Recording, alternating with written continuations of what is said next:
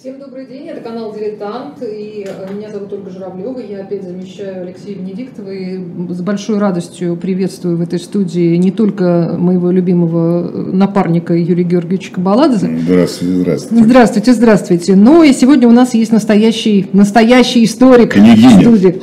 Нет, не княгиня, это э, историк Наталья Таньшина. Э, здравствуйте. Здравствуйте.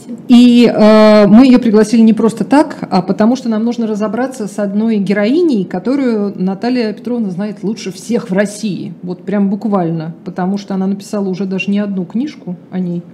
И э, эта э, героиня, это княгиня Ливин, причем это вполне конкретная княгиня. Их вообще Ливинов э, довольно много в истории. Но э, в нашем случае мы сегодня говорим о той женщине, которую звали Доротея или Дарья Христофоровна, которую называют в нашем, особенно интернете русскоязычном, какими только словами не. Она и русская Мата Хари, и она, значит, и интриганка, одиозная интриганка, и она шпионка, и первая русская разведчица, и бог знает, что еще. Оля, можно я сделаю маленькое вступление, Давай. потому что вы так Давайте. хорошо тут между собой договорились, что я боюсь, мне не, не дадут сегодня рот открыть. Поэтому поэтому я хочу сказать, что эм, существует такая школа, особенно бывших сотрудников разведки, которые пытаются приписать всех дипломатов, всех людей, которые занимались такой дипломатией на грани с разведкой, с какими-то изысканиями, что все это очень шпионы. да.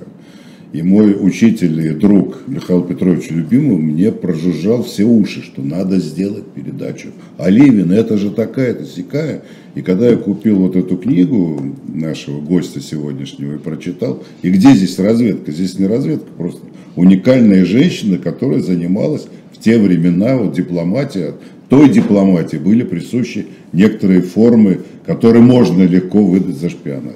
И я счастлив, что Наталья э, Петровна э, со мной согласилась, то есть, или я с ней согласился, что это вовсе не шпионаж. Поэтому пусть нас простят все наши поклонники, которые слушают передачу агента сегодня, не о шпионаже. Не о шпионаже. А, Давайте сразу тогда выведем на, а, на наш экран книгу Натальи Таньшиной, которая а, называется «Княгиня Ливин». И а, сейчас, Саша, ты нам ее покажешь, да, прекрасно. Вот, А, кстати, Оля, извини, Да. чтобы проиллюстрировать, вот у меня в руках книга, которая называется Шпион. «Шпионки. 12 женщин, рискнувшие всем». Как вы думаете, вот кто открывает эту галерею? Наша Дарья конечно, Христофоровна, конечно, да. вот первая шпионка всех времен и народов. Так вот, она, конечно, была не шпионка. Но э, вот вы сейчас увидели обложку книги, в том числе и портрет э, нашей, э, нашей княгини. Э, она, кстати, не княгиня была изначально. Изначально графиня, да. Да, вообще она была Княгиней графиня. она стала только в 1826 году, и то, когда ее свекровь, то есть мать ее мужа, Шарлотта Карловна, которая воспитывала как раз императорских детей, и вот она получила титул светлейшей княгини со всем нисходящим потомством. И, собственно, вот через мужа, через свекровь она сама стала княгиней. А то, что вот вы назвали шпионкой, ее бы ей это не удивило, потому что это не только сейчас ее называют шпионкой, э, и тогда современники очень часто э, обвиняли ее в шпионаже. Но, собственно, э, когда она проживала, допустим, не столько в Лондоне, сколько в Париже с 1935 года, с 1835 года, вот все русские дамы, которые проживали в Париже, хозяйки светских салонов, вот э, их всех считали шпионками царя, шпионками Николая I. И Поэтому- даже кролики стали шпионами кардинала, да? Как Да, в трех да, мушкетерах. Слушайте, может быть, мы вне рамках этой передачи, мне очень интересует вот разницу княгиня, значит, Графиня. графиня, как это вот все происходит. Послушайте, давайте тогда это начнем. так Давайте начнем тогда сначала. снимают. Сейчас еще раз э, один, это из, она? Она? один из да, она, один из знаменитых да. портретов, э, видимо, в очень юном возрасте, потому что ее, да, ее жизнь Дарьи Христофоровны. э, Вы запомните это имя Христофор, оно нас нам еще не раз пригодится. В ее жизни Дарьи Христофоровны началось все очень рано. Она э, попала на попечение, э, в общем-то, матушки императрицы, Да, императрицы Марии Федоровны. императрицы Марии Федоровны в очень юном возрасте, когда э, ее и сестру пришлось пристраивать как-то не только к учебе, но и к замужеству. Правильно? Ну, точнее, дело в том, что э, Даша, да, тогда Даша или Доротея, и у нее была сестра еще Мария, э, у них очень рано умерла мать. Ну и, собственно, братья Константин и Александр. Александр это никто иной, как э, Александр Христофорович Бенкендорф. То есть Дарья Ливин это урожденная Бенкендорф, Дарья Бенкендорф. И вот мать Даши умирает рано, от ревматизма, от которого сама Дарья Ливин тоже будет страдать всю жизнь. И, а мать ее, она же была фрейлиной Марии Федоровны. Она, собственно, и прибыла в Россию в качестве фрейлины э, вот, супруги э, императора э, Павла. И поскольку отношения между Марией Федоровной и ее фрейлиной были очень тоже доверительные и теплые, Мария Федоровна взяла на себя вот заботу и покровительство о дочерях, о девочках. И несмотря на то, что они уже были в принципе, старше, нежели полагалось вот вступать в Смольный институт, поступать, э, они там оказались. Она была как раз попечительницей Смольного института, и она, собственно, э, всячески о них заботилась, оберегала. Они получили прекрасное, ну, по тем временам образование, э, какое нужно было барышне, девушке да, из высшего да. света. Да. То есть языки, танцы, музыка. музыка. И она, кстати, была превосходной танцовщицей. Она ведет моду на вальс, Э, в Англии именно с ее именем будет связано э, введение вальса, потому что в Англии вальс как-то не приживался. Тот же Байрон написал такую оду, э, во многом критическую относительно вальса, считая его слишком танцем демократическим и таким фривольным. Она прекрасно музицировала. Вот читать она никогда не любила, и Потом уже современники будут удивляться, как она так мало читает, так много знала. Потому что главной страстью ее будет политика, и она читала только газеты. Вот да, она оказалась Смольным, э, она закончила обучение, и Мария Федоровна подыскала ей и супруга будущего. И им оказался сначала там прочили Аракчеева, графа Аракчеева. Э, она как-то была против и все были так, зная его нрав. И вот потом нашли тоже любимца э, императора Павла, э, Христофора Андреевича Ливина. А... Ой, а давайте пролеснем картинки до, до, до Христофора. Да, Нет, это, это, брат, это, это брат. Так, сначала, сначала брат. Да, да Верни, вот пожалуйста, это... нам брата, да, покажи вот нам. Это, Бекен... да, это Бенкендорф, это родной брат Дарьи Христофора. Герой войны да. Вот Дарья Христофоровна, а вот Бенкендорф, пожалуйте, бриться. Шеф третьего отделения жандармов. Да, вот, мне понравился именно этот портрет, потому что на нем, э, мне кажется, в нем можно увидеть какие-то родственные черты, во-первых, а во-вторых, он такой здесь э, с таким теплым и э, нежным, я бы сказала, взглядом, Не что, похож на что его, да, что ну, его знаете, проще сравнить, э, да, сравнить э, с сестрой, которую. Он и был таким. До него, про него даже есть такой анекдот, что он якобы был очень забывчивым и носил всегда визитку для того, чтобы посмотреть, как его зовут. Вот поэтому я всегда любила, когда у меня есть сетка эфира и написано, как зовут меня. Да, я понимаю Александра Христофоровича. А, так вот, и э, как-то так получилось, что, э, да, вот следующий, тогда следующий мужской портрет – да, это, это был Христофор Андреевич. Христофор Или... Андреевич, да. Имя какое-то очень популярное. Вот так же, как у Кутузовых э, и жена Иларионовна, и он Иларионович. А потому что надо же учитывать, что это какие оздейские немцы, да, прибалтийские да. немцы. В, это, в этой среде было популярное имя Христофор. Да, и, собственно, Христофор Андреевич был обязан карьере э, тоже своей матерью, Шарлотте Карловне Ливин, которая э, была воспитательницей детей Э, Павла. Павла, да, особенно девочек. То есть вот э, она была всегда при дворе, всю жизнь она была при дворе, и когда она потом умерла, при дворе был объявлен вот э, траур трехдневный, если не больше, не помню уже просто. Так, Христофор Андреевича мы сейчас увидим, да, да хорошо, это. мы его увидим, он прекрасный тоже. Ну, во всяком случае, можно там рассуждать о достоинствах портрета, но во всяком случае интересный, достаточно молодой, Э, человек. Ну, он был старше ее, ей было 15 лет, когда она замуж вышла в 1800 году, он был, ему 25? было 20, да, 26-25 лет, но э, она вышла замуж по любви, ей очень нравилось это состояние, она брату писала, что вот мне нравится так писать жена, мне нравится произносить 15 муж. лет. Да, ну для того времени это уже нормальный возраст. Она 1785 года рождения, 17 декабря родилась. О, времена он нравы. Ну, э, с другой стороны, легко себе представить. Девочка уже получила образование, светское в том числе. Да? Она при дворе... Ну, при без, дворе... без матери, то есть да. надо ее пристраивать. Раново. Я своим студентам 20 лет запрещаю замуж выходить. Рано, рано. Тут в 15.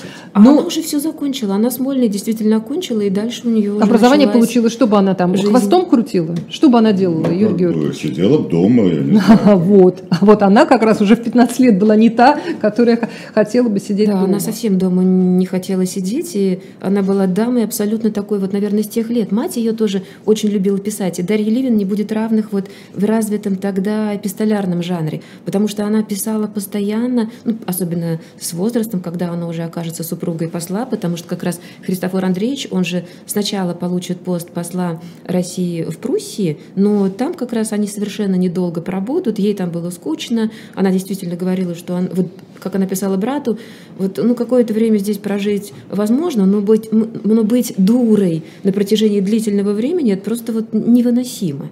Но благо потом были как раз восстановлены дипломатические отношения между Россией и Великобританией. И вот как раз в 1812 году, да, у нас как раз вот сейчас это Шарлотта да, Карловна вот свекровь, Левин. знаменитая свекровь, просто про нее тоже надо вспомнить, потому что когда говорят про княгиню Левин, иногда вспоминают э, Шарлотту Карловну. А, посмотрите на ее, она вообще очень на, на многих портретах она в чипце, угу. потому что она а, такая старорежимная. Была, но она не то что старорежимная, она, конечно, другой немножко эпохи. А если а, мы посмотрим портрет Дарьи Ливин уже в возрасте, то она тоже в таком вот э, чепчике да, мы, сидит. мы его потом тоже И... увидим, да. Угу. Вот мы, вот Шарлотта Карловна такая тоже э, э, благообразная дама. Она просто славилась тем, что она прекрасная мать. Да. И, соответственно, была матерью практически для... Даже больше случае... воспитательницей, матерью воспитательницы императорских детей и девочек. Да, э, девочек она вела до, э, так сказать, замужества, а мальчиков... А мальчиков там, совсем вот, ну, в юном возрасте, в юном возрасте не передавали В детском даже, в детском возрасте, там, до 4 ну, хорошая карикатура, да. мы ее увидят уже наши Ну, это будет уже, когда, Позже, да, когда Дарья Христофоровна переедет. Э, окончательно переедет да. в Лондон. А, и, и вот... это она здесь князем Козловским как раз и называется, это широта и долгота да. российской Ну давайте тогда покажем, да, покажем эту карикатуру, потому что уже про вальс мы говорили. Подпись прекрасная, широта да. и долгота. Ну или там российской, российской политики. политики. Да. да. И, кстати... Потому это... что она была высокой. Она же была очень высокой, стройной. По тогдашним меркам она была излишне Худовато. худой. Да. И говорили, что вот своими изящными туалетами она скрывала свою такую худобу. худобу то сейчас мы сказали, что она обладала модельной внешностью. Да, и даже, в общем, вполне, вполне ну, такой... Портреты, она на портретах э, везде очень привлекательна, но тут надо еще учитывать, что Томас Лоуренс, он я думаю, что некрасивых людей просто не умел писать. У него все абсолютные ну, э, красавцы. То есть такой придворный портретист писал знать тогдашнюю элиту. Англия знает историю про то, как э, Ганс Гальбейн написал портрет ну, одной дамы. Да, да. Настолько хорошо, что король на ней Ну, как раз некрасивость, наверное, Анны Клевской спасла ей жизнь. Она прожила счастливо, как сестра короля. У нее, кстати, был неплохой характер. У нее был неплохой Это характер. сейчас о ком? Я запутал. О своем отделе Да, Анна Клевская, да. Одна из так вот, возвращаемся к Дарье Христофоровне, у которой тоже был очень, э, э, как бы сказать, счастливый, с одной стороны, характер. Она любила она любила общение, да. и она умела общаться. Причем она любила именно политическое общение. То есть, э, как про нее говорили, политику она любила больше, чем солнце. То есть это не та дама, которая обсуждает, вот или у нас нынешние светские львицы, да, есть термин. Это совершенно не то. Э, хотя тогда светские львицы термин появляется тоже позже, нежели вот начало этого периода, о котором мы говорим. И тогда светские львицы это дамы, которые могли прославиться какими-то умениями. То есть стреляют из пистолета, скачут на лошадях, то есть вот эти вот, как светские львы, такие же и светские львицы. Поэтому Дарья Христофоровна, она не была светской львицей в тогдашнем понимании, она была вот хозяйкой салона.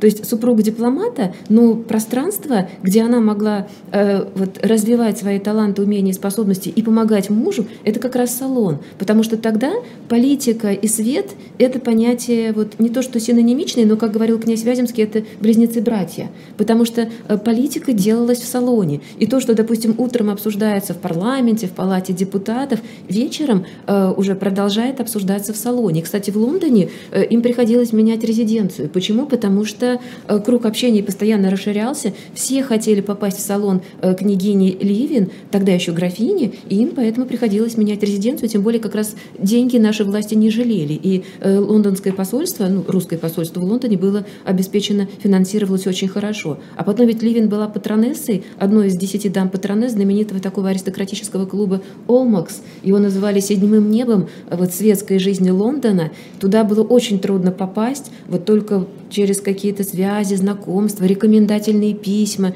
И вот Дарья Ливин, она была одной из дам э, патронесс вот этого такого элитарного лондонского клуба, куда входили и женщины в том числе. Причем угощения нарочито скромные. Вот какой-то такой жиденький чай, не самый лучший, сухарики подсушенные и все. Но потому что туда ходили не просто танцевать, а туда ходили ради э, общения. общения. Да, и вот как раз у нас э, герцог Веллингтон знаменитый. Вот, да. кстати, я кем... хотел угадать. Это, вот, это герцог да. Веллингтон. Сейчас мы его покажем. А, а вам. очень как раз, кстати, вот в связи с этим тоже портрет прекрасный. Да. Куда смотрела английская контрразведка, разрешала ей там салоны устраивать, расширяться, собирать. Подождите, да. подождите, но вы же тоже работали в Лондоне, занимались ну, приблизительно тем же самым. Ходили на всякие еще не приемы. время рассказывать, чем я занимался. Я Ходили на приемы. Какой-нибудь герцог наверняка мимо проходил, пусть, пусть не Веллингтон, ну, но тем не менее. Вы тоже вели там светские беседы, интересовались настроениями, а что вы думаете, а вот что в газетах пишут. Этим занимались наши жены, мы это занимались вот, совершенно, совершенно верно. Совершенно Золотые верно. ваши слова. А, а с Веллингтоном у нее были очень такие непростые отношения. Как правило, это зависело от того, какую он позицию занимал по отношению к России.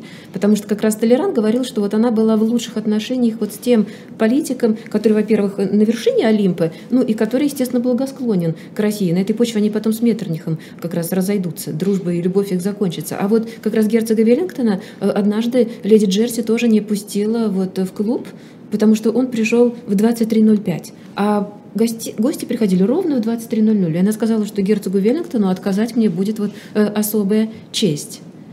А да. кто это Джерси? Это кто это? это а это тоже одна из как раз... Дама патронесса. А. Она была возлюбленной как раз принца-регента Георга одно время. Но, тем не менее, вот представьте себе, э, в какие прекрасные штуки да, играли. Вот устраивались правила, устраивались и с кем, ритуалы. И с кем играли? Это же да. короли. И с участием первейших людей политики и вообще там всего, э, эти дамы, они ну, как-то... Веллингтон в пробку попал, не доехал.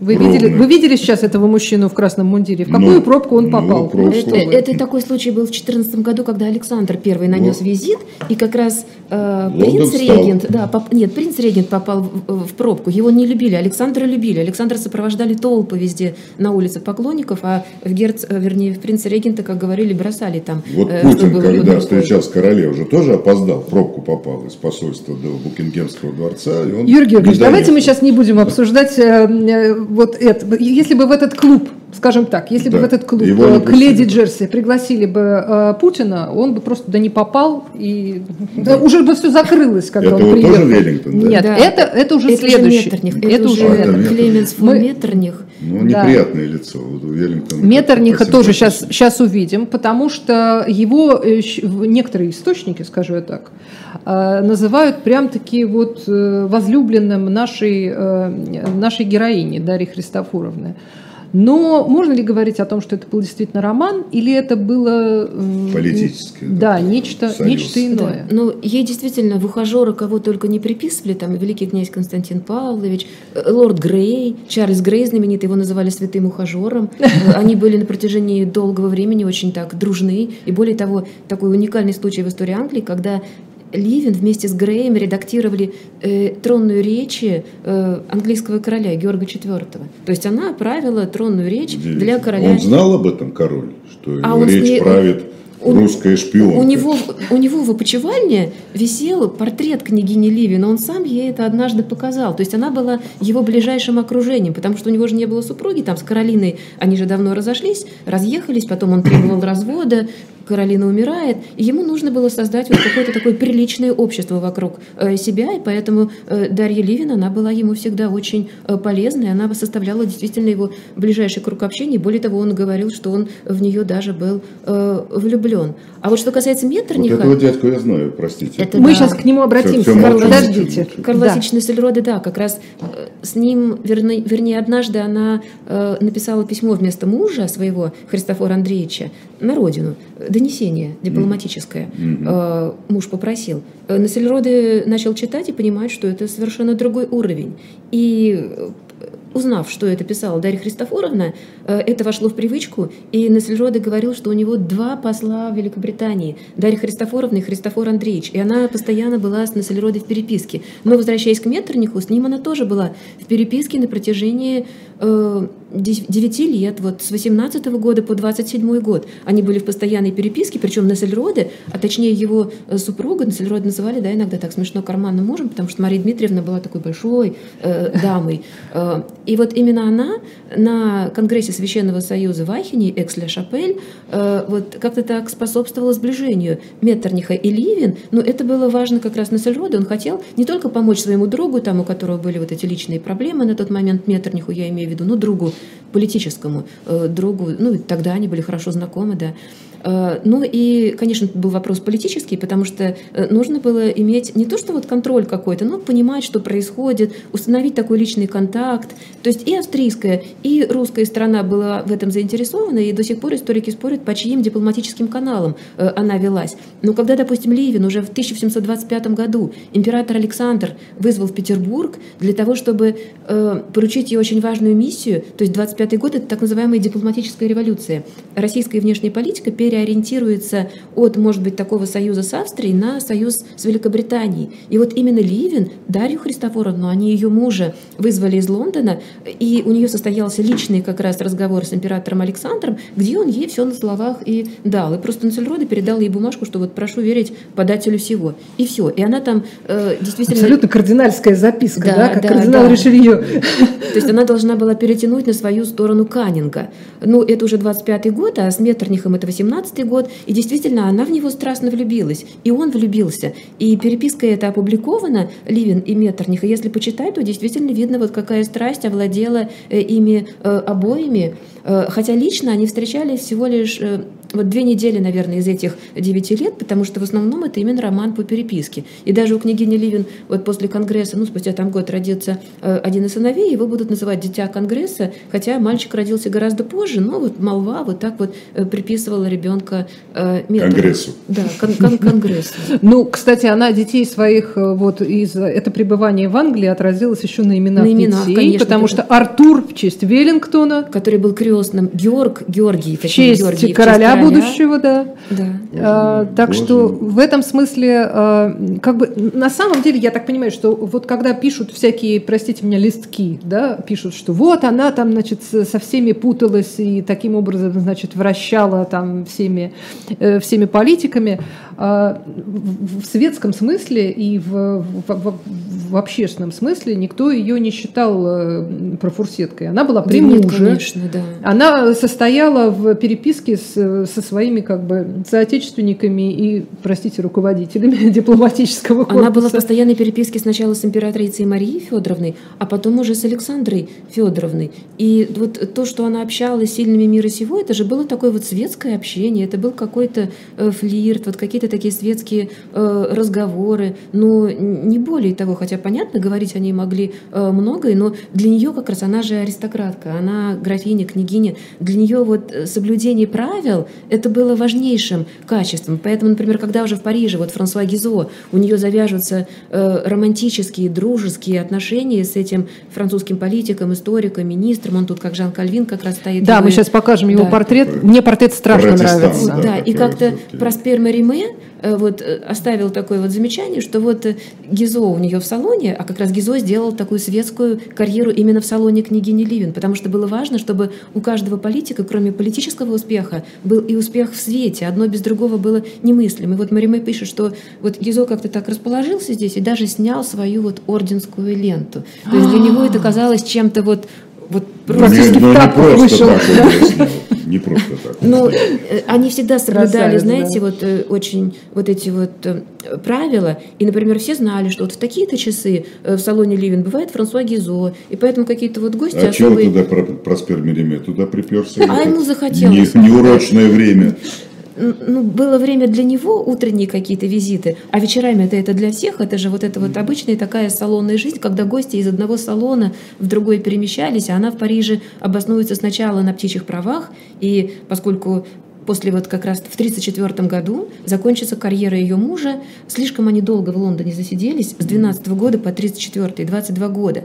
И там целый клубок противоречий. Ливина обвиняли и Христофор Андреевич ее в том, что они еще больше запутали эти противоречия. Сама она говорила, что виноват во всем Пальмерстон, кстати, которого она обучала вальсу, э, а он потом вот так ей отблагодарил и э, отправил. И она, кстати, на прощальный э, ужин в Лондоне явилась в костюме придворном. Вот как раз вот книга – это цвета русского придворного платья. Ведь Никол... Вот этот зеленый цвет, который вы видели. Да, но ну, там а... платье, оно могло быть белым, зеленой отделкой или с красной. Э, а это же Николай I, как раз 1834 год, вот указ о вот русском придворном платье. И оно было действительно очень красивое, это там прям кокошник такой э, настоящий. Она вот в Лондоне вот в этом таком наряде, наверное, один раз явилась и, этим произвела просто какой-то фурор. Как потом Э, Николай, император, когда оказался в Лондоне в 1944 году, он произвел фурор своими белоснежными э, лосинами. Вот он просто был тоже такой фигурой, которая притягивала всяческое внимание.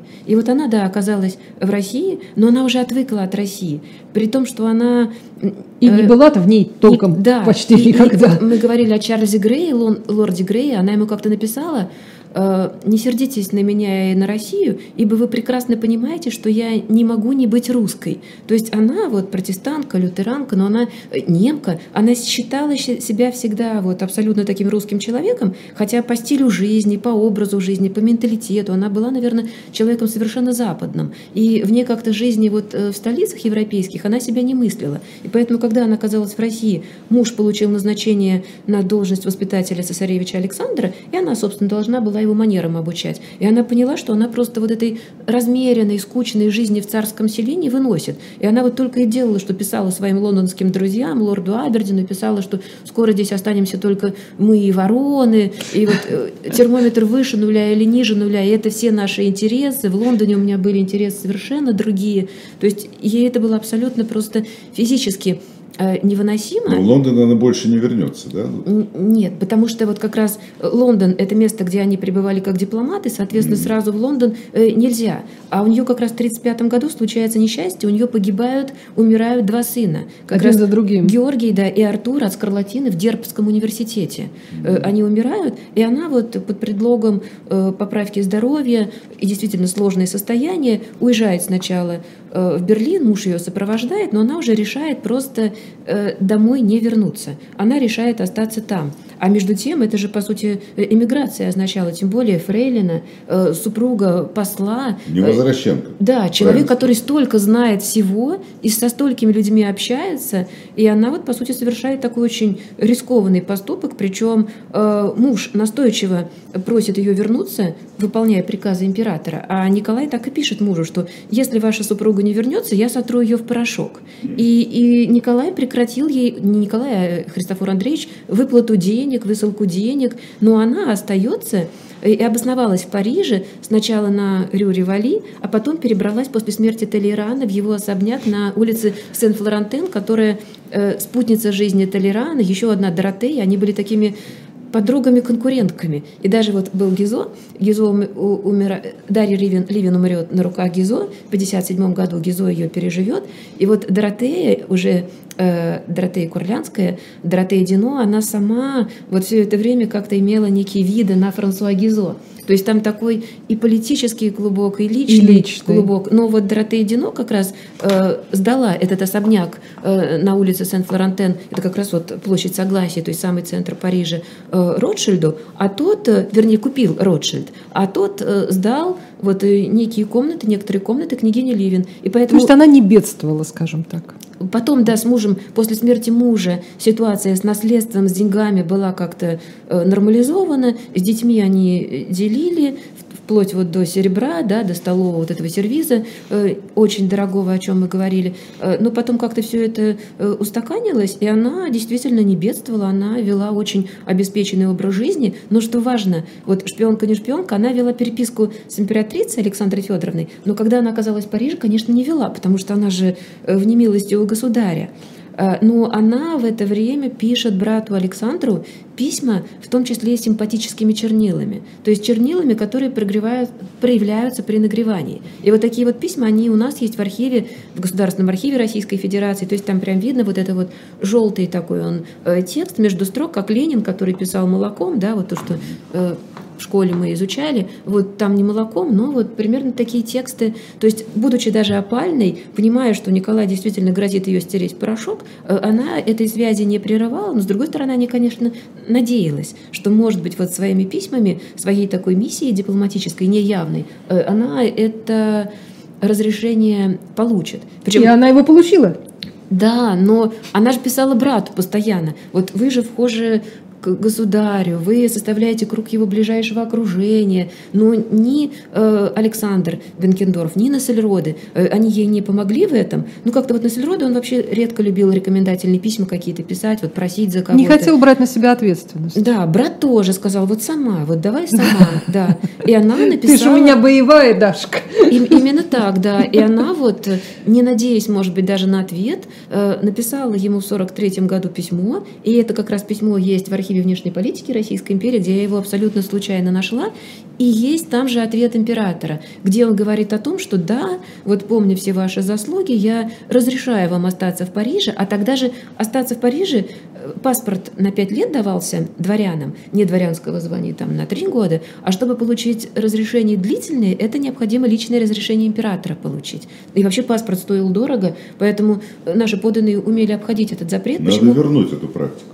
Да, но знаете, там был такой... Там, язык. Такая была лазейка, да, там что-то тысяча рублей стоило, это большие очень деньги, огромные деньги. Но можно было это обойти, вот уплату пошлины, потому что если у вас была справка, предписание доктора, что вам очень показано лечение на водах, где-нибудь в Бадене, а это тогда входит в моду, то тогда пошлину вы не платите. И поэтому наши аристократы, они сплошь оказывались вот такими хворами. Очень хворы. Да, и вот все лето Мария Дмитриевна Нассельрода, если посмотреть, она в России бывала тоже очень мало, потому что все время она вот то Баден, то в Дьепе, то еще ну, вот на курортах. Ну, Христофор Андреевич Мы везем Атоса на воды Форш. Да. такая, такая тоже отмазка, что называется. А, кстати, хотели э, показать портрет э, э, Дарьи Христофоровны в зрелом возрасте. Она прожила, ну, в общем, не то, что очень долго, но 70 приблизительно. Да, да причем приблизительно. она, да, она переживет Крымскую войну, и как раз вот по ее окончании вот сейчас, сейчас да, покажем портрет ее. В, вот когда вы говорили про, про эти чипцы да, ее да, свекрови, она здесь, она, здесь она тоже такая немножко уже... А есть еще прям фотографии в чепчике буквально, вот как да. Шарлотта. Ну вот здесь тоже видно, что она худая, длинно, э, длиннолицая такая, Шея. изящная. Считается да. даже, что Бальзак взял вот ее в качестве прототипа, прообраза вот некоторых своих героинь. О, вот. да. Так, кстати, здесь сделаю небольшую паузу. По поводу книг мы все время говорим. Да. А, к сожалению, у нас нет сейчас в наличии на шоп-дилетанте книги Натальи Таньшиной, но а, вы ее обязательно найдете, она еще продается второе, во да, всяком случае, издание, вот где уже есть эти, такой, да, вот это да, письмо от Николая. Да. Вот это и, второе издание. Да, да, вот это вот зеленое. Но она даже не второе издание, потому что она другая получилась. Она совсем... Следующее, скажем 20, так. 21 года издание. Да, 21 года книжку вы найдете, а на shop.diletant.media вы найдете еще много интересного. Юрий Георгиевич, э, какую книжку хотел рекомендовать э, сегодня на Вот я попросил, чтобы мы будем делать передачу о Соломатине. Есть так. книга «Генерал невидимого фронта», по-моему, называется. Ага. И вот она у нас есть на шоп Пока еще нет. Будет. Будет. Хорошо. Ну, Но, там много всего есть интересного. Ну да, там есть много интересного. Есть э, книги по истории, в том числе там, и 19 века, и про всяких э, там, и про, про шпионов есть, и про разведчиков, и про дипломатов. Так что, пожалуйста, крутите до конца, если, э, да, если вы еще дилетанты, может быть, какие-то старые хотите купить или, или, или относительно новые, то обязательно захотите на shop.diletant.media, потому что все ваши покупки, они там с небольшой наценкой в нашу пользу, идут в поддержку дилетанта и живого гвоздя. Это вы помните, не забывайте, мы э, очень э, всегда рады. Кстати, поддержать э, канал можно, у нас еще, вот вы видите, есть такой QR-код на, на, на экране, так что присоединяйтесь, мы будем вам благодарны. Возвращаемся к нашей э, княгине она, э, значит, она у нас э, в Париже, угу. живет практически столько же, сколько в Лондоне до конца своих дней. Да, там прям так получится вот ровно по 22 года. То есть в Лондоне она жила 22 года, и в Париже с 35 по 57 год. Причем она без вроде бы статуса, она просто фрейлина, да, она придворный дам. Ну хотя какая? Но она, она как бы отставная что, фрейлина, Да, я получается. первая, когда, когда она как раз описала Гизо, что я же, по сути, вот э, первое, ну не первое лицо в государстве, но я дама, которая приближена вот к особе государя-императора. А, а это, кстати, э, э, соответствовало вот, рангов? Статус, статсдама, например, была вот Шарлотта Карловна, а э, княгиня Левин, в смысле, Дарья Христофоровна не была статсдамой там или какое-то у нее еще было звание? что-то ей там полагалось. Она вот была это фр... фр... Да, ну, просто... Ну, амбассад... Амбассадриса, да? Ну это да, это мадам посол, это как бы ладно. Это, это, ну то есть официального звания у нее не было, она была просто фрейлин и все. она была статсдамой. Статсдамой была, да. А, значит, средства мы уже обсуждали, что... Но она вот здесь, в Париже, что самое интересное, она, муж уже в 39 году ушел из жизни, она свободна. Гизо, о котором мы говорили, в принципе, он тоже к тому времени обдавел, они как раз близились на почве э, того, что у нее Э, два сына уходят из жизни, он потерял своего сына Франсуа, наследника 21-летнего, и как-то вот это общее горе их сблизило. Ну а потом как-то и душевно они вот так очень подошли друг к другу, э, темпераментом, хотя темперамента нет, они оба были, наверное, схожи по темпераменту и больше как раз по интересам. Вот тот историк, политик, э, она интересуется политикой, и она вот как раз создала в Париже салон, который стал центром такой политико-дипломатической жизни. А вообще русские салоны славились э, в Париже Париже, и русские дамы играли э, заметную роль вот такой в светской географии Парижа, и э, вот как раз ее салон называли обсерваторией для наблюдений за Европой. Ох, какое определение, Юрий Георгиевич. Вот это же, это называется это политическая разведка. Да, абсолютно. Но при том она понимала, Я что... Я думаю, к концу передачи, простите, мы ее все-таки запишем шпионки. Нет, ну нет. Э, Штирлиц, Штирлиц зачеркнул написанное слово «шпион» и написал «разведчик», знаете. Это... Ну вот, знаете, она же как раз, да, она же понимала, что ее могут обвинять в шпионаже. И поэтому своей переписки с Александрой Федоровной она никогда не скрывала. То есть все знали о том, что она эту переписку э, ведет. Вот то, что там с братом, конечно, симпатическими чернилами, об этом она э, вряд ли да, кому-то рассказывала. Но кто может упрекнуть женщину, что она переписывается с братом? Абсолютно. Хоть бы он и Александр Христофорович Бенкендорф. Да. Что бы такого? А, еще, кстати, я в одном из ваших выступлений слышала о том, что а, вот эти вот письма, ну, во-первых, надо тоже понимать, что это же занимало определенное время, там из Англии Конечно. 10 дней идет письмо, Э, соответственно, из Парижа тоже ну, не, не на следующий же. день да, приходит. А, и вот эти письма длинные, которые она писала, в том числе на зеленой бумаге, чтобы да. сохранить свое зрение, а, они там упаковывались во много конвертов. Да, да. Вот, например, переписка с Меттернихом, она же э, один конверт, второй конверт, третий конверт. Каждый конверт предлагался или предназначался разным лицам, но все равно это не э, то есть на избежать. не написано э, Даша Метерниху? Нет, конечно. Там, например, через э, секретаря посольства Ноймана отправлялись, еще через кого-то. То есть на каждом конверте э, Тот разные скрывает, видит, лицо. кому дальше посылать, да, и, и вот таким и, образом это идет. Так, да. Но даже вот эти письма, они были перехвачены э, французской э, службой, и Людовик XVIII, он читал, вот, по крайней мере, одно из писем э, французам попало. Александр I тоже знал об этой переписке, потому что как раз вот когда Ливин в 25 году оказалась в Париже, она писала о том, что э, Александру об этой переписке было известно. Вот это она напрасно делала, потому что в очерках по истории внешней разведки, вот шеститомники, да. там очерк о ней, да, угу. и он начинается с этого эпизода, что и у него в кармане она не могла говорить там в Брайтоне встретила какую-то свою подружку, а что ты тут делаешь? Да вот тут просто отдыхаю. А на самом деле у нее в кармане был конверт, в который был ложен второй конверт, да. который был ложен третий, четвертый, и на самом деле вот это она занималась шпионской деятельностью. Ну, вот, допустим, на самом деле она просто переписывала. Она просто, да, ну, Вот с Гизо у них было там более пяти тысяч писем. Они написали более пяти тысяч, потому что часто в разъездах он в своем нормандском имении Валь-Рише, э, она кроме Парижа, э, ну, где-то вот в пригороде, могла летом, но ей нужно было быть в центре, в гуще событий. Она даже когда у Толерана однажды оказалась в Алансе, в его прекрасном замке, который был Наполеоном еще ему предоставлен, и который по богатству превосходил какие-то особняки европейских государей, вот э, она там просто вот Доротею Дино э, свела с ума, потому что ей эта комната не нравится, та спальня не подходит, а главное, ей было скучно. Еще и Толеран просто тогда приболел, и она не могла особо общаться. То есть вот ей действительно нужно было поговорить не с кем. Событий. И она действительно узнавала сведения, как они писали, раньше, чем они появлялись в газетах. Потому что она их узнавала именно из первых уст. И ее, более того, обвиняли в том, что она влияет на вот внутреннюю Принятие французскую решений. политику. Да. И говорили, что во Франции не правительство Сульта Гизо. Гизо министром иностранных дел был, а номинальный глава Николя Сульт. Но по сути это Гизо. И говорили вот не кабинет Сульта Гизо, а кабинет Ливен Гизо. То есть даже вот так. Ну, насколько это э, справедливо? Понятно, что ее не любили, вот она вездесущая, и как только кто-то, простите, из э, мужчин-дипломатов облажается, самое милое дело сказать, это все бабы. Это все они, проклятые. М, насколько на самом деле можно сказать, что она влияла там, на политику того же Гизо?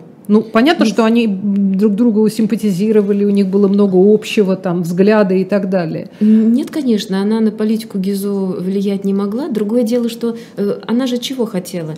Она хотела некой нормализации? А. нормализации отношений между Францией и Россией. А они при Луи Филиппе и Николае Первом были очень сложными, потому что Николай, такой ревностный защитник принципа самодержавия, был просто возмущен обстоятельствами прихода Луи Филиппа к власти в результате Июльской революции. монархии. Да, он вот разрушил эту легитимную систему или нарушил принцип легитимности. Он был против того, чтобы его подданные посещали Париж. Вот надо обходить стороной этот рассадник революции. Собственно, почему он был против проживания Левин именно в Париже? Его именно это возмущало. Почему Париж? Вот зачем э, такое Поезжай в? Баден-Баден, Да, сиди да, там да. спокойно. В Баден-Бадене, кстати, ну, тогда они говорили в XIX веке просто Баден. Э, летом, когда вот эти купания, курорты входят в моду, ведь вся эта публика светская и политическая, она просто перебиралась на курорты. И вот сидя там э, по шею в воде с распаренными лицами, они продолжали вести те же самые светско-политические э, разговоры. И, и Ливин тоже как раз это э, делала. То есть она как раз э, старалась как-то нормализовать отношения между Францией и Россией, ну или пытаться вот через Гизо, может быть. э, Ну, русской- англичане тоже они оставили, ну, условно, да, тоже какое-то неприятное воспоминание, и тоже про нее потом, там, не знаю, вспоминали всяким, не то чтобы добрым словом. Что Хотя она... была в переписке и с лордом Абердином, и с Чарльзом Греем вот на протяжении всего э, периода, вот начиная с- со знакомства в Лондоне, и она же писала и в Россию, и в Англию примерно одно и то же. То есть, когда она понимает, что как-то с Россией нормализовать отношения при Николае очень трудно, э, она вот свои усилия направила не то, что на франко-английское сближение, потому что тогда же это как раз Антант Кардиаль, первая вот эта Антанта, это именно 30-е и 40-е годы. И когда Гизо отправился в Лондон в качестве посла, сначала Луи Филипп его назначил вот на, как раз на волне восточного кризиса конца 30-х, начала 40-х. Она, как дама, которая провела в Лондоне э, практически э, половину своей жизни, э, взрослая уже на тот момент, которая прекрасно знала вот весь этот круг общения, все эти нюансы английской политики и дипломатии, она постоянно Гизо писала и просто наставляла, советовала, э, как ему вести э, дела. То есть она не то, Ну, что тогда влияла. получается, что сближение Англии и Франции, и в том числе последствия в виде Крымской войны э, для России, действительно можно упрекнуть Ну, Дарью Христофоровну в том, что она как-то вот немножко Повлияло. Нет, да, Повлияло. э, Нет, конечно, потому что она любила, естественно, и Россию как свою родину, да, и она служила, хотя так это высокопарно, она же никогда не вот я служила, она вот просто как-то играюще делала политику. Ей просто это нравилось, она вот была такая прирожденная, наверное, Но она политик. четко выбрала, за кого она играет в этой игре. А- Она всегда играла на стороне России. Просто тут же мы учитывать должны, что это европейский концерт, э, пятерка, пентархия э, лидеров. И тут важно сохранять в целом общие хорошие отношения. И она вот, э, умея вот так вот, она же не была, да, красавицей, может быть, по тем временам. Никто не восхищался ее просто какой-то безумной красотой. Но все восхищались ее э, способностями, ее качествами характера, ее свойством выслушать, э, собрать эти мнения, найти подход к каждому. Этим она даже, может быть, Рекамье, мадам Рекамье, конечно, затмила, хотя та не политическая дама. И Шадебриан, почему он злобно о ней пишет? Потому что она ничего не пишет о нем и о э, салоне мадам Рекамье. Его вот это возмущало. Ах, вот оно есть, что. Да, Если там... в Википедии прочтете мнение Шатебриана о Дарье Христофоровне, учтите, что там у него это личное. Да, да, да. Поэтому надо осторожно подходить к тому, что... Но он почему-то пишет в основном о том, что она некрасивая и глупая. Шатабриан вообще любил писать так очень витиевато. Нет, там он прям так и пишет, что какая-то малоинтересная, заурядная и вообще, ну, вообще какая-то его отвергла, Ну, потому что глупо ее на самом деле очень трудно Вот в том-то э, и дело, это как раз меня и поразило. Да, думаю, потому что, наверное, вот э, что у нее было ценного, это ее ум как раз. Это ее ум, это ее аналитические э, способности. И что касается Крымской войны, то действительно есть такая точка зрения, что вот она якобы проморгала начало Крымской войны, она не увидела нарастания вот этих противоречий между Россией, с одной стороны, Францией и Великобританией. Но это опять-таки э, то, что писали часто современники, выдавая, может быть, желаемое за действительное, как, допустим, э, французский политик граф Кастелан писал, что война была создана этим женским посольством, имея в виду вот ее, Нарышкину, говоря о том, что вот э, Левин писал, что Наполеон не обнажит меча. Но если мы почитаем ее письма императрице Александре Федоровне, вот как раз э, за эти годы, то увидим, что она писала ей каждый день, иногда даже чаще, и она писала обо всех сложностях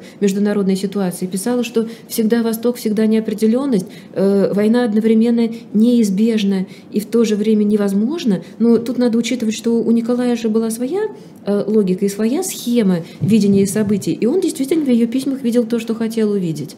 То есть вот на это тоже надо обращать внимание, потому что и она, и Нессельрода, и Киселев. Мы, мы много об этом говорили, когда э, данные разведки, данные аналитиков, э, случайные какие-то там доклады резидентов э, в, в центре, э, неважно даже в какой стране, вдруг воспринимаются совершенно неадекватно. Все зависит да. от мнения государя, да, вот да, он читает конечно. так. либо все. ему приносят да, то, что он хочет, да, хочет видеть, видеть, либо, либо он это Сталина читает так, как Либо он это просто не читает, потому что Николай мог просто не читать то, что не соответствовало его да. э, позиции. Просто или там неделями мог это сохранилось на века. Сталин писал этого источника «пошлите куда да, да, да, потому что да, он пишет да. не то, что я хочу читать. Видимо, у Николая были такие же представления. Во всяком случае, в этот период он... А, а Левин как раз, да, она писала вот э, обо всем том, что происходит очень четко, и она видела, что вот эта неопределенность, даже современные историки говорят, что Крымская война, она какая-то вот нелогичная, она непонятная, и трудно было вот э, понять и подумать, э, что вот действительно Англия, Франция, да еще и Австрия окажутся в одном блоке против России и забудут о своих противоречиях на Востоке. И она как раз, когда начинается Крымская война, она была вынуждена, как русская поданная, э, уехать из Парижа. Она была в Бельгии, пережидала войну э, в Бельгии. А потом она очень долго просила разрешения вернуться. Ей не давали разрешения вернуться, потому что опасались, что если княгиня Левин окажется в Париже, она снова откроет салон и снова начнет интриговать в пользу России. Вот так. И она уже просто через графа де Марни, вот сводного брата Наполеона третьего уже императора, она с ним была дружна, вот она добивается того, что было получено разрешение отправиться на лечение в Ниццу, и остановилась в Париже на время, ну и так и осталась. И на это просто закрыли глаза. Подзадержалась. А, скажите, пожалуйста, еще вот, э, если можно, немножко, немножко подробностей о том, а почему э, вот эту фигуру, в, ну как-то вот редко, вот кроме вот этой книжки да, про, да. про шпионов, которую сейчас нам Юрий Георгиевич предъявлял, почему вообще так мало, мало известно? Почему э, так мало ее как-то... Ну, она не включена в контекст. Да, Это если... ваше упущение. Вы ее очень слабо популяризируете. Наоборот. Наталья Петровна единственный, кто ее популяризирует. Но ведь большинство ее эпистолярного наследия... Ну, во-первых, она и жила все время за границей. А во-вторых, большая часть ее эпистолярного наследия, она еще и по-французски если ну, я правильно понимаю. Она вообще не писала да, по-русски. не больше, да. Она не писала по-русски, она писала исключительно по-французски, но могла писать э, по-немецки. Э, огромное... Кстати, она по-английски говорила? Ну, говорила, конечно, да, в Лондоне угу. за 22 года. Ну, ну то есть она, она с англичанами уже... она переписывалась тоже по-французски, По-французски, да. Угу. Ну, потому что тогда язык международной язык, дипломатии. Да, да, да, именно так писала по-французски, э, многое очень опубликовано. Допустим, переписка с братом Бенкендорфом опубликована на английском языке, переписка с Меттернихом опубликована, с Чарльзом Греем, Это э, с Леди там Пальмер. издано, в Это Англии? всё- да, да. Ну, либо в Англии, либо там в Германии, вот с Меттернихом была. А у нас А у нас в том-то и дело, что у нас только в журнале «Русская старина» в начале 20 века вот были Записки. Записки, да? да? вот, ну там шло вот э, из номера в номер, там достаточно много, но только вот тогда вот какие-то выдержки, какие-то фрагменты опубликовали, и все. Ну, у нас в архивах тоже огромное количество документов, то есть вся переписка э, с Александрой Федоровной, с Марией Федоровной, с братом, все это есть в Гарфе, но все это, понятно, надо читать, это, э, мы говорили, да, написала на зеленой бумаге, потому что у нее были проблемы со зрением, ей было просто трудно писать, и все это очень неразборчиво, это не как вот э, послы, да, там все каллиграфически уже переписано в архиве внешней политики, просто вот любо-дорого читать. А здесь надо еще просто вот действительно ломать, ломать глаза, чтобы понять, что она писала. А почему она не популярна? Ну, многое бывает. Вот ее возлюбленный французский министр, историк Гизо, он в нашей стране тоже, допустим, мало известен. Тут, может быть, в целом 19 век как-то был долгое время не популярен. Эпоха Николая I была не популярна. Вот в нашей стране, э, в Европе то же самое, во Франции 19 век не популярен. И когда вот современная французская исследовательница Мари Пьерей, она занималась наполеоновской эпохой, и потом захотела написать книгу о Николае I, э, ей сказали, что не пойдет такая книжка во Франции, она будет просто непопулярна, эпоха сама не востребована.